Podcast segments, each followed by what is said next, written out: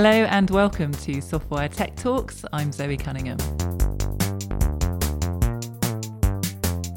Today, I'm delighted to welcome Sarah and Catalin. Please, could I ask you to introduce yourselves, tell us what you do at Softwire, and also an interesting fact about yourselves? Okay, hello, my name's Sarah Binney. I'm a technical lead at Softwire. I tech lead our LAX team, which is a team dedicated to combining design and development work to a really high standard. We do a lot of work with the government and various projects that need lots of heavy design components in their ongoing development. An interesting fact about me is that I ate pumpkin for four days in a row now. I think I'm about to run out, I'm afraid, so I'm not going to make it to a week, but tells you what time of year it was when we were recording the podcast, I guess. do you like pumpkin? I do. Well, I'm beginning to get a bit sick of it, but um, they are they're just great. Well the, well, the first the first day we had it, we just got a whole pumpkin, hollowed it out, and made soup, and then poured the soup in the pumpkin and had the soup out of the pumpkin. It was great. Anyway, um, no enough about pumpkins. And I'm Catalin. I am also a technical lead at uh, Softwire. I work on the Channel Five team, whose uh, responsibility is to bring uh, great uh, on-demand content to viewers up and down the country the interesting fact I could think of earlier was that I once uh, fed polenta to a university vice chancellor. With their consent, or yes, yeah, I believe so. Was it new for them polenta then? I, I, I don't actually know. I, I wouldn't expect so. I assume it wasn't quite a, a staple dish either. Good. Well, we've got our P word sorted for today polenta and pumpkin. Sounds amazing. In today's episode, we are going to talk about some incredible work that we did in the space of online medicine for an organisation called Curo. More and more medical services can now be delivered online or in a tech enabled way. And this increases the potential access to medicine for all kinds of people all around the world. So at Softwire, we work on, as you'll know if you listen to the podcast, we work on a large number and a large range of different projects. So I want to start by asking the tech leads from Softwire that we have with us today what kind of projects most excite you as developers? What things do you most enjoy lending your skills to? So I think for for my part, what really matters is if there's a project where we can uh, we can add a lot of value and make a lot of impact because we've obviously got uh, a range of uh, skills within the company, but we're really good at some uh, some specific things, such as taking some client requirements and like figuring out how to how to build a piece of software in in a way that works best for them. And i think it's that sort of project where you can really figure out what to what to do and how to build it and then build it faster where our uh, impact can be greatest and i guess it's it's all the better if that impact also makes a lot of difference for well i guess making the world well the better place if it uh, makes uh, people uh, healthier or happier or anything along those lines then that's ideal yeah, I definitely agree with everything Kat just said. I think you know, c- connected to the the bits that we're good at is actually that we enjoy what we're good at particularly. So, for example, what like one of the things I as an ex developer really enjoys building stuff from the ground up, so bespoke systems, just because it's really fun to be building a greenfield project that's never been done before. We can use a really up to date stack. We can choose what we are using. We can use the right tools for the job. We're not constrained by the age of the system or previous decisions someone else has made. And I also agree that I think it makes quite a difference what the sector is that the the application is actually going to be used for because I really get a lot out of projects which have a real human impact and I have worked on a few where, where it sort of it was a bit of back end system that's only going to be used by a few people, and that is fine. But I get a lot more out of the ones where it's going to be used by lots and lots of people, and it's going to make a real difference to their lives. And so, with that lead in, who are Curo? and if we roll back to maybe the start of 2020, what were their tech plans? What were they looking to do? So, Curo Medical are a South Africa based startup. They work in medicine, and their main goal is to provide a service which will allow doctors to monitor patients remotely. So, what they had at the start of 2020 was the hardware that they needed to support their service. So it's basically a patch, you wear it on your chest, and it Bluetooths your vital readings to a nearby device, namely your phone. So, for example, your temperature, your heartbeat, your ECG, various other things that doctor might be interested in. But it's completely lightweight, it's rechargeable, um, you can go anywhere with it, and it connects to your phone. So this is what they had at the start of 2020, and their business plan was, as of January, to build that out into a software-based solution as well. So what they didn't have was the interface for the doctors to see those readings, to service those readings. They had a piece of firmware that you can run on the phone, which will upload the patient's vital statistics to the cloud, but they then didn't have any way of getting it back out of the cloud in a useful format. So that's where they were in January. A few things have happened since then. Yes, COVID, which uh, I'm, I'm, sure our listeners are very well aware of, unless they've been living under a very like happy rock uh, to, to, be under, or like I guess in, in New Zealand or one of those uh, fortunate places. Uh, but but yeah, there's this thing called COVID that uh, that struck a lot of the world in early 2020, and uh, that meant that this uh, startup that was like on a on a slow burner and was being slowly slowly developed became into something that could uh, really make a, a, huge difference in the short term in helping uh, South Africa's uh, response to the to the pandemic and their ability to to cope with this. The dual goals being, uh, of course, so hospital capacity was very strained everywhere, both in terms of a lot of patients coming into hospital with COVID and uh, other patients ideally being kept out of hospital so they don't catch COVID while getting uh, treated for other conditions. So this sort of system of uh, monitoring patients at uh, at home remotely and only only bringing them into hospital if their condition deteriorated and if they needed urgent or more intensive care could really come into its own as a, as a way to, to help hospitals address the, the COVID crisis.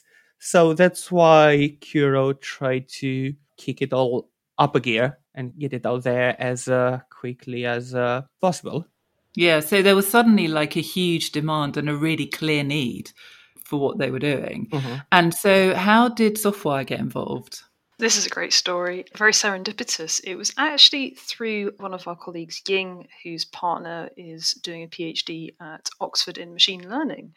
And through the Oxford Machine Learning Grapevine, which is apparently a very strong and flourishing grapevine, they came to hear about this opportunity that Curo were looking for. And the, the original uh, description, I think, was literally Does anyone know React, which is this front end JavaScript framework? So it was just looking for a student, for example, maybe someone in the university who would have a bit of spare time to help do the web interface for this app. And this was actually through their CTO, Rob, who's really great. Um, he had, I think, just finished also a degree in machine learning at Oxford before going back to South Africa. So through this opportunity, we heard from Ed, Ying's partner, we originally just, you know, got, got in touch with Rob saying, oh, well, we might have a little bit of time free ad hoc uh, over the weekend sort of thing what would you need? Because obviously, you know, Softwire is more than just one student. We're a whole company worth of people who are very good at writing React. And then in conversation with Rob, it became clear that actually what they could use, and I think hadn't necessarily expected to get, but what they really needed was quite a bit more than just one person. It was a whole team worth of developers, not just for the React front end, but also actually for the back end as well and some of the other integration points. So that's how we got involved. Rob actually, like I said, he's super great. He actually had a lot of it scoped out already. He knew what they needed to build. It's just that their team wasn't going to be big enough to do it at the speed that they needed to do it. Mm. So some of the groundwork had been put in place. For example, like I said, the, this data was already being stored in the cloud. So it was there was a few ideas he'd had about how to pull it down out of the cloud, but nothing else existed. Complete blank slate from our perspective. Sounds like maybe this isn't the typical way that we go about finding projects, right? Um, and I can see that obviously we've talked like a little bit about the upside and like how great it is to work on something that's really going to have an impact. But also, I think it can be, talking from my experience when I was a developer, to do things in a rush at the last minute can sometimes not be so enjoyable. So, how was it kind of received by people at Softwire? Well, so I think if there's one thing we, we learned in this project is that the more cooks you have, then the the better the resulting broth. it, it, that old uh, saying. Yes, precisely. I think the the situation we found ourselves in was uh, obviously the the lockdown was starting in the UK. As it happens, the COVID crisis in, in South Africa was delayed by by a few months compared to Western Europe, which meant they had more time to to get systems in place. But yeah, we were in uh, in lockdown over in London, and uh, yeah, there were a lot of people with uh, with time on their hands and with a strong urge to like do whatever bit they could to like help out with this horror that was uh, unfolding. So yeah, we had a lot of people uh, stepping forward and offering to to jump in and uh, and help out with this, and uh, that was quite convenient because obviously the timescales were quite tight. We had to like set up a lot of different uh, bits of tech and architecture and code in quite a short time scale. And yeah, I think it was uh, quite an unusual exercise in how we divvied that up between the different members of the team and had regular catch-ups or like spent uh, spent a lot of time together working parallel keeping track with how it was all going but yeah it was less of the usual take a long amount of time first to like create all the jira tickets have everything precisely in place and then then they like that it was a lot more like hitting the ground running and seeing what we could put together swiftly. And what was our kind of strategy then? Was it a question of like, here's the date, we need as much functionality as we can get by that date? Or was it more a, here's a week, let's do what we can and release it, and then we'll do another week? How did it kind of unfold? It was originally supposed to be the former. It was originally supposed to be there was a hospital in Johannesburg that had asked for essentially to to trial it because they they knew that they were going to be put under intense stress by the pandemic. So they had a date that was at, when we when we spoke to Rob, it was four weeks away.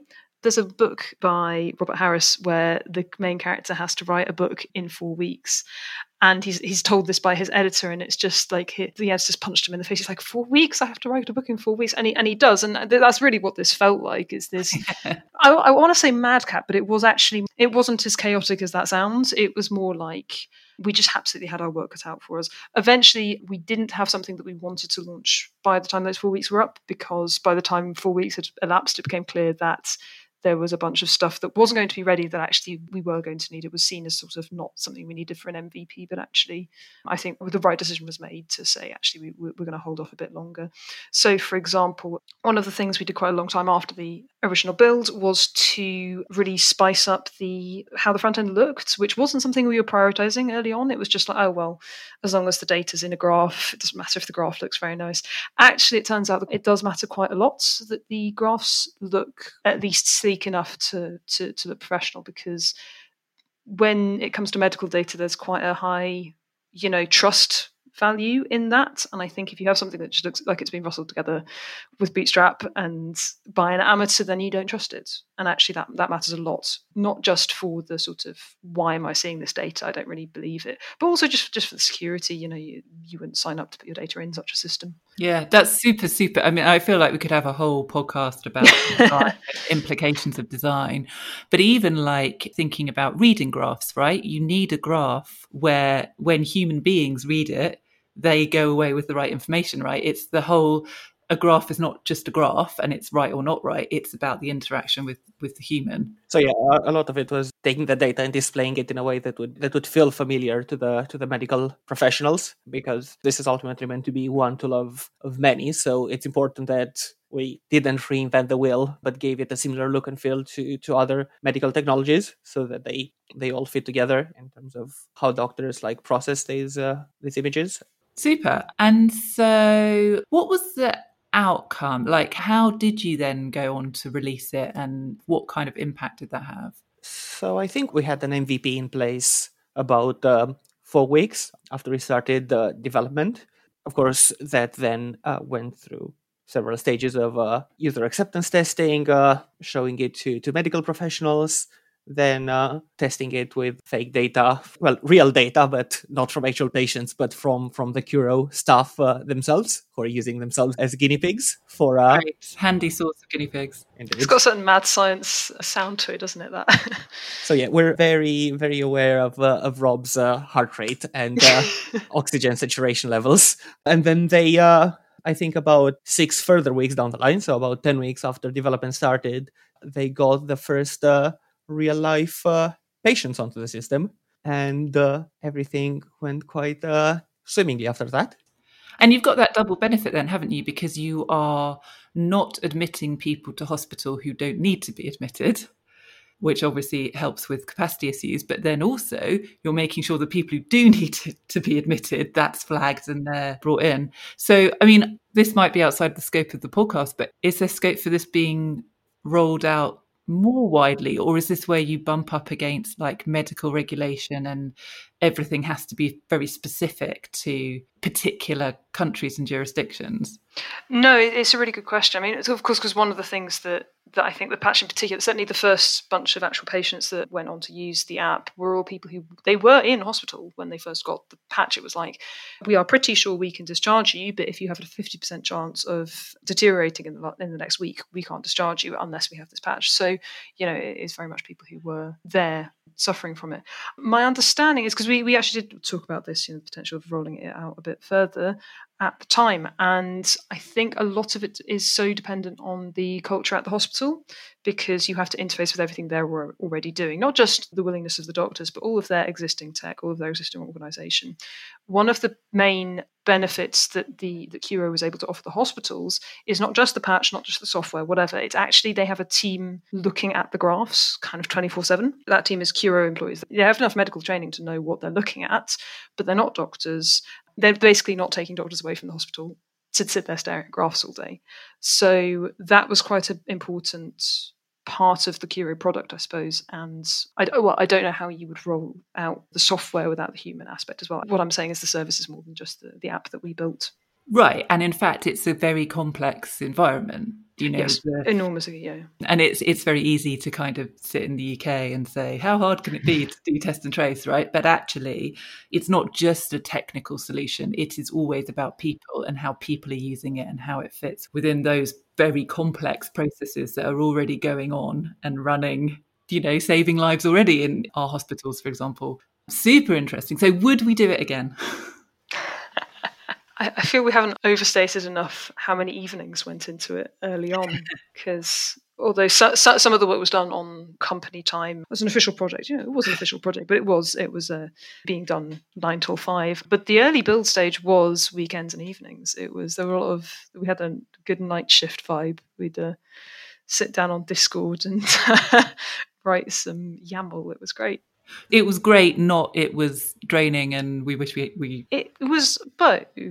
I think it was well, as Kat said, this was right at the start of lockdown. This was you know the first couple of weeks after we were all at home. It became clear that it was not going to end proverbially by Christmas. You know, it wasn't going to be a short thing. It was lockdown was here to stay, and I think it was quite a, an existential project. It was like this is what I I'm raging against what's happening to all of us, and this is my way of doing something about it, even though it's not something that will necessarily affect me. That in itself made it worth it, and and that was what the vibe was. I think that's what everybody on the team was thinking. I think uh, it, it felt very much like hackathons and uh, and that sort of thing with like people coming together and trying their them best to, to to to bash something out, and very much also like having fun in the process. Like despite the the ultimate grimness of the whole backdrop and the whole reason why why this was necessary, I think uh, I think the process of uh, of developing it was really very very enjoyable.